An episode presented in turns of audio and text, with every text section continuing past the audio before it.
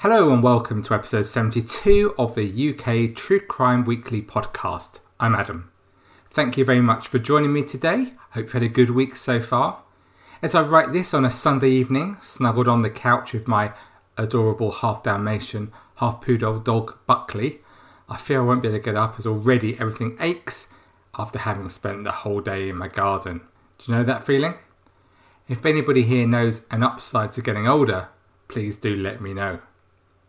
Before we start today, a huge thank you to all my Patreon supporters, but especially this week's new supporters that's Alex Haining and Angela Dunavant.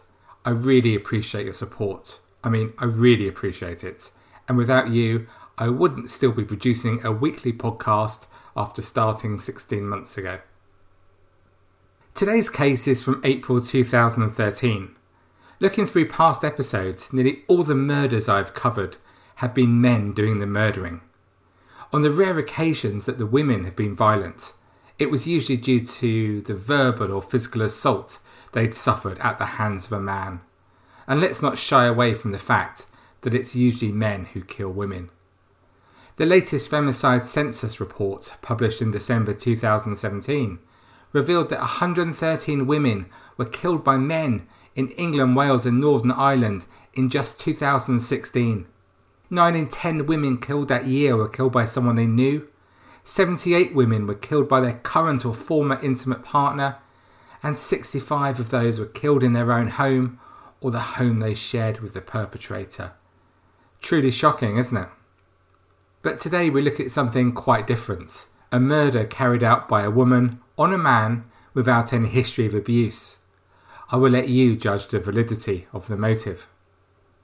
This isn't unheard of, and many of you will be familiar with the case of Aileen Prahl, the American serial killer who murdered seven men in Florida between 1989 and 1990 by shooting them at point blank range. You recall she was a sex worker, and that all of the homicides were committed in self defence. But she was convicted and sentenced to death for six of the murders and was executed by lethal injection on October 9th, 2002. For those of you who want to follow more about this story, there's a film called The Monster that came out in 2003, which chronicles her quite harrowing life from childhood until her first murder conviction. But before we begin today, let's put the case in context by taking a look at the music we were listening to at the time. With Ant and Dec and their Saturday Night Takeaway being in the news for the wrong reasons recently, it was interestingly enough Ant and Dec at number one this week with Let's Get Ready to Rumble, the song they had originally released almost 20 years before when they were known as PJ and Duncan, which then had reached number 9 in the charts. One Direction's third album, Midnight Memories, ended 2013 as the UK's highest selling album. In the US charts, Thrift Shop by Macklemore and Ryan Lewis, featuring Wanz, was at number one in April and went on to become the best performing single of 2013. In the news this week, a giant tarantula with a leg span of 20 centimetres was discovered in Sri Lanka. Eek! I know they don't want to see us, but oh, just imagine. In golf, Aussie Adam Scott won the US Masters with not even a hint of ball tampering. And on the 15th of April was the horrific bomb attack on the Boston Marathon. The same month, Willem Alexander became the first male monarch of the Netherlands in 123 years, following the abdication of his mum, Queen Beatrix. I hesitate to say the next piece of UK news after being criticised on Facebook for being overly political. I don't think I am at all. But then again, I don't agree with any of these reviews of the podcast that aren't five star. I mean, just how could this show get any better? That was rhetorical, by the way. Please don't answer. Anyway, just for the person who criticised me for politics this week, the main political news in April 2013 was the death of former Prime Minister Margaret Thatcher. In death, as in life, this news caused huge splits in public opinion, with many people suggesting she was the best ever UK Prime Minister and others buying copies of Ding Dong the Witch is Dead to celebrate her death, with the song charting at number 10 in the charts two days after she'd died. Today's story comes from Dover in the county of Kent. This is the birthplace of Geoffrey Archer, but also to some talented people who are widely liked in the UK. This part of southeast England is probably best known for the white cliffs of Dover. Don't worry, I won't sing. That look out over the busiest shipping lane in the world, the Straits of Dover. Michael Kerr lived and died in Dover. The injuries that killed 30 year old Michael Kerr were horrendous. No parent, of course, wants their child to die before them, but if they do, they want it to be a quick, painless death with minimal suffering. Unfortunately, Michael's parents had to hear all about the sheer horror suffered by their son in his final moments on earth. His death wasn't quick or painless, and he'd have known exactly what was happening. Indeed, from his injuries, it appears that he put up a huge fight for his life. As they sat in court, his parents, Pat and Jim, wiped away tears as they had to endure hearing all the details about exactly what had happened to their son in the most gruesome graphic detail. When police discovered his body next to his car on a quiet road on the outskirts of Folkestone, just along from Dover, Michael's eyes were partially open, his trousers were partially down, and his buttocks were covered in dirt and grime. The pathologist told the court that he'd suffered a total of 21 separate injuries, including 11 slash wounds to his neck, in an attack that lasted minutes rather than seconds, not something that any parent wants to hear. The pathologist continued that one gaping wound to his throat had been of such ferocity that it had damaged the spinal muscles in the back of his neck. Two of his teeth were found intact under his body. They had been smashed from his jaw with a blow of severe force. In his life, Michael Kerr was a fighter, and he'd worked hard to live the life that he was living at his premature death.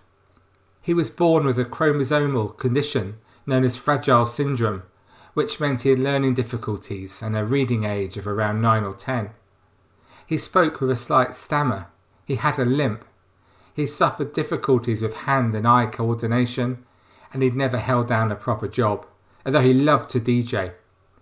On the decks, playing his records, was where he was the happiest. He also adored his car. His gold Renault Clio was his pride and joy, and he loved to drive it whenever possible. He often gave local people lifts for petrol money. Michael, who lived with his grandparents in Dover, was well known and well liked in the local community. Following his death, his shop friends paid tribute to their gentle, kind friend. A Facebook group in his memory quickly featured tributes from over 1,200 people. One schoolmate posted on Facebook, Your loving soul can fly with the angels. My thoughts are with your family at this sad time. Till we meet again, make sure you spin them tunes. Another said, God bless you, Michael. I will always remember you. Such a kind and caring gent. You'll be missed by many. Claire Habershaw posted, You made a big impact on people's lives. Heaven has gained one lovely angel. Sleep tight. And Jill Dodd said, You always used to want to be a star, but the truth was you already were. You brightened up every night in the attic rooms. You were a breath of fresh air. A true gentleman. Two of his more, two of Michael's more recent friends who become a major part of his social circle were two 22-year-old women who'd recently begun to live together in Dover, Alicia Davis and Charlotte Colson. They both described Michael as a good friend and they enjoyed spending time together. Both women had endured difficult childhoods and they spent a lot of their time drinking heavily with friends, but they were struggling the money to keep doing this. On the 9th of April 2013, Charlotte Coulson had texted Michael saying, Leisha Davis needs to prostitute herself for 30 40 quid. So, know anyone? The pair needed more money for drinking, and selling sex was the choice they made to find the cash. Michael responded, saying that he would buy sex from Alicia for £20, and he picked her up in his car, where they had sex at the secluded Satmar Lane. He paid Alicia the agreed money and then dropped her back at the home she shared with Charlotte Colson. I imagine there aren't many of you listening to this podcast who've never regretted a sexual encounter for any number of reasons. I know in our Facebook group when I mentioned this, Joe and others cringed at the so called walk of shame the morning after. While for many of us the feeling is just pure embarrassment, for others it can inspire strong feelings against the other person. And so appears to be the case in our story today. After Michael had taken Alicia home at about 8 pm, a heated text conversation broke out between Michael and Charlotte. But by midnight, they'd agreed that Michael would pick both women up and drive to the same spot as earlier for more sex with Alicia.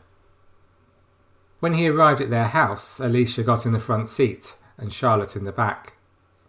What happened next is in dispute, but Charlotte Colson later told the police that Michael came back to the house and all three of them had gone out in the car. Both women had been drinking heavily, but Michael agreed to allow Colson to drive. She said, I missed a turning in the car because I was drunk. We went into a field. I went into the back and then I passed out. She said that when she came to, her friend Alicia was with Michael on the front seats. Michael was on top of her in the passenger seat. He was trying to undo his trousers. She was panicking, trying to push him off. She said, It's like my dad, because she was sexually abused by her dad. In the end, Alicia managed to get him off. Colson said she wanted to get out, but she was trapped because Davis had to move her seat first. By the time I got out of the car, they were both out of the car as well. He was on the floor. You could see he had slash marks, she continued. When she was interviewed by police, Colson admitted she'd punched Michael in his car to get him off her friend, but insisted that only Alicia Davis had used a knife. A police officer asked her, Do you know how he got those slashes? And Colson said Davis had been really angry. I was like, Is he dead? Is he gone? She stood up and moved him with her foot a couple of times. He didn't move. Colson said that she panicked and tried to drive away in the car but couldn't get it into reverse. But this story didn't wash with police at all. They knew that the two women were responsible for Michael's death, as the pair had confessed to friends who had then told police. But the police didn't believe that Michael was killed as he'd attempted to rape Alicia. They thought it more likely that Alicia had so regretted selling sex to Michael the day before that she and Charlotte had plotted to kill Michael in revenge. Analysis of their text records during the journey with Michael showed clearly that this was premeditated. The two women texted each other during the journey, egging each other on to start the attack that would end his life. Evidence gathered by detectives found a text message from Colson to Davis sent during the journey which said, Start now, to which Davis replied, You're to have to do it first. And in her last text, Colson said to Davis, Shut up and hurry up. Let's party. The threesome drove to Satmar Lane, the same place where Davis had had sex with Michael a few hours earlier, arriving at 2:41 a.m. Detectives believe that during the course of the next half an hour, Colson and Davis attacked Michael Kerr inside his car with at least one knife, before walking back to Dover on foot and leaving Michael to die alone in the country lane. As they walked back to Dover, they discarded the knife down a storm drain and threw Michael's mobile phone away. His phone was found despite being thrown away, whilst a number of knives, similar to a set found at Colson's Clarendon Street address, were discovered in a storm drain near Dover. When they returned home, they washed and burnt their clothes in a desperate bid to destroy evidence. Colson tried to burn her blood-stained favourite grey hoodie on a bonfire in the garden. Despite knowing Michael's fate, Colson sent him several text messages as she walked back with Davis, asking him why he'd not been in contact. The incident happened at around 2:25 a.m., but the last message from Colson came at 5:47 a.m., in which she told him she could not sleep. Davis messaged Colson soon after the murder saying, "I feel so sick. I love you." At the trial, both women declined to give evidence, the defence said of the events leading up to Michael's death, there is no dispute Alicia Davis went off with him. They went to the turning circle where they'd had sex, after which he paid her £20. She didn't reveal that to the police in the first interviews. She was embarrassed and didn't want to discuss it. He wanted further sexual intercourse with her, and she told him she couldn't and had to go. His interest in her persisted and endured. Desire and rejection, a potentially toxic mix. He drove them both to the same place he routinely went to for sex because he wanted to have more sex with Alicia Davis. He went there for that purpose, and when she rejected him, he forced himself on her. There was sexual intercourse, and it was non consensual. It was rape. Alicia Davis, armed with the knife on the floor, began striking out, stabbing and slashing Michael Kerr. This wasn't an ordinary attack, it was a sustained, unrelenting, and particularly violent one. Something must have happened to trigger that uncontrolled violence. The defence continued that Davis was guilty of killing Michael, but the jury should clear her of murder because she lost control after the alleged rape. But the jury didn't buy this story, and they found both women guilty of murder, with the judge saying that the rape allegation was a wicked story to exonerate themselves. Both Colson and Davis burst into tears as an Old Bailey jury found them guilty by unanimous verdict. Judge Paul Worsley QC said the pair had taken perverse pleasure in killing Michael as he jailed them both for life.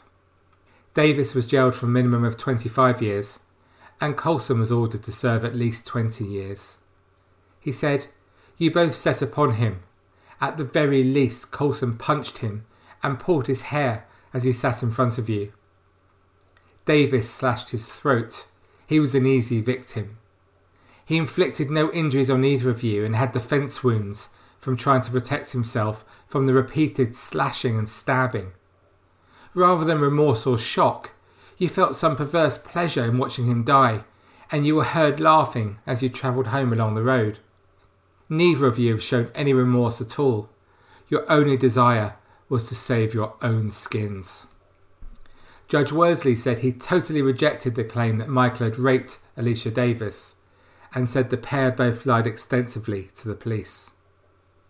A family statement from Michael's family after the verdict said Michael was the innocent victim of a ruthless and brutal, unprovoked attack, which has resulted in him being taken from his family and friends. The pain we've experienced and are still suffering from cannot be expressed in words. Michael was a loving and caring son, brother, and grandson who we miss terribly every day. Today's verdict, whilst not bringing him back, has provided us with some comfort, knowing that those responsible for his death will serve a number of years in prison.